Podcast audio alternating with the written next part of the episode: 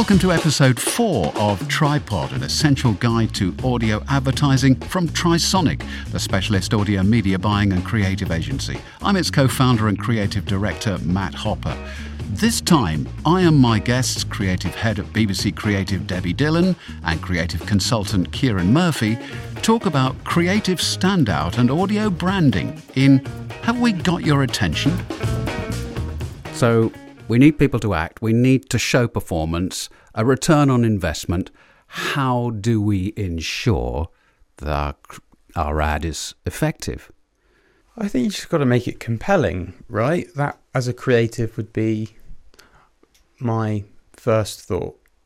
It's got to have, it's got to go out in however many spots, so however many people can listen to it. But if it's rubbish, no one's really going to care. So I think the first ballot for me is like, how can I make this compelling as a writer to make someone care about it, connect in an emotional sense, whether that's like, well, that's funny, or God, wow, I should really, you know, donate to that appeal, or whatever it is. Um, it's got to have some sort of capability to connect on an emotional level with its audience. I think. Yeah, it is about feelings. It's about making people feel a, diff- a, a different way about something or, or, or, feel inclined to do something. It's it's about that, isn't it?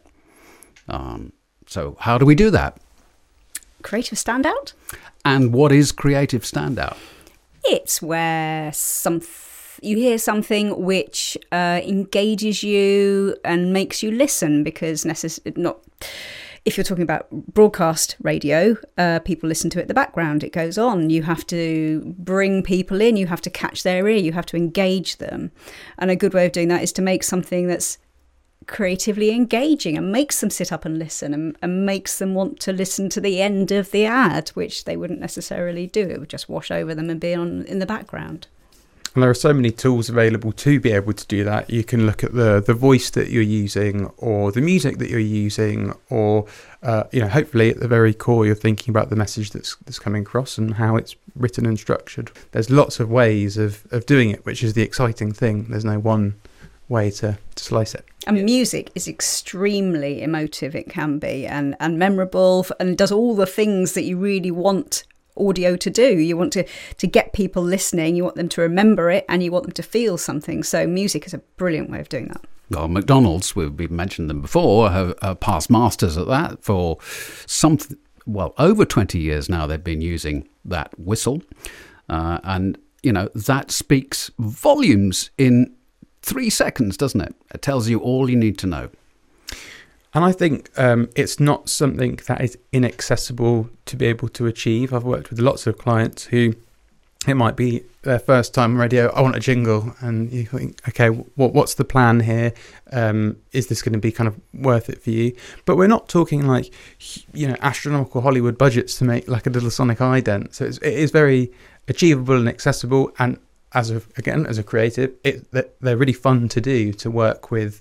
Um, talented musical producers in such a unique medium.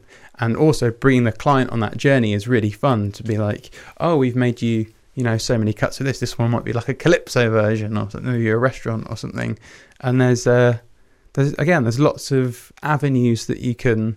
That's the exciting part about getting into radio, I think, and that's what clients like. Yeah, better than library music because you know if money's tight, it's got to be library, hasn't it?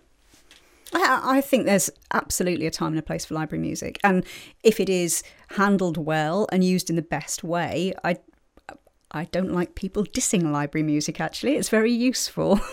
it is, and it's become more sophisticated now because you you can't you can you can do more than just download a stereo mix. You can download stems and play around with it and make sure, sure it does what it's supposed to do at various stages in the ad. You can. So and I, I actually think that library music, any music, but library music in particular, as long as it supports your ad and it tells a story. So the music tells a story along with what's happening in the ad. It doesn't just start at the beginning and finish after 30 seconds and, and does what it does. It needs to work with your voice, with your sound effects, with your narrative. It needs to do lots of different things. And as long as it does that and carries the listener through to the end, I think it's just as powerful as, as commercially released music. What about the Sonic as a standalone? again, it has its place. And I think that is one of one of the things you need a, a long term plan for. And it also works better. I mean, I'm sure there are lots of Sonics which have just been employed for radio campaigns. But of course, if you're looking at the whole breadth of your advertising, so if you're looking at TV and social and out of home and print, well, not print, because that wouldn't work for Sonics. Hey, or out of phone.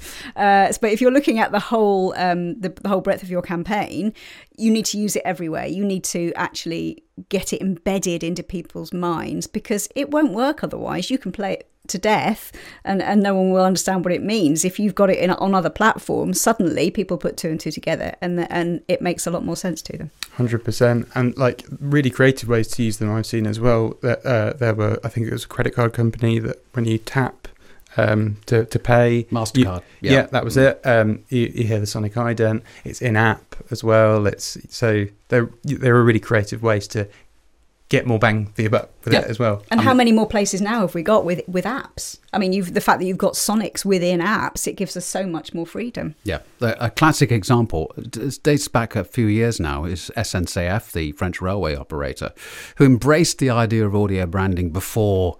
They, they were quite visionary in that sense because they created a Sonic, they created a long form track, they used the Sonic in place of the bing bong on station platforms. Their ticket machines all had the Sonic. Um, they had a radio station at the time uh, p- putting out travel information, and all the branding for that radio station was repurposed from that Sonic. So, you know, consistency uh, in terms of length of, t- uh, length of time over which it's used and the places in which it's used is the key to music, don't you think? Music use. Completely agree. And I'm going to go and check that out because that sounds amazing. It is. What do you ask your listener to do in your call to action can make or break an audio campaign, so it's vital to get it right. We'll cover that in our next episode. That phone number again. We'd love it if you could follow or subscribe to the show so you don't miss an episode, and a rating and review would be great if you have time. For more details, find us at trisonic.co.uk.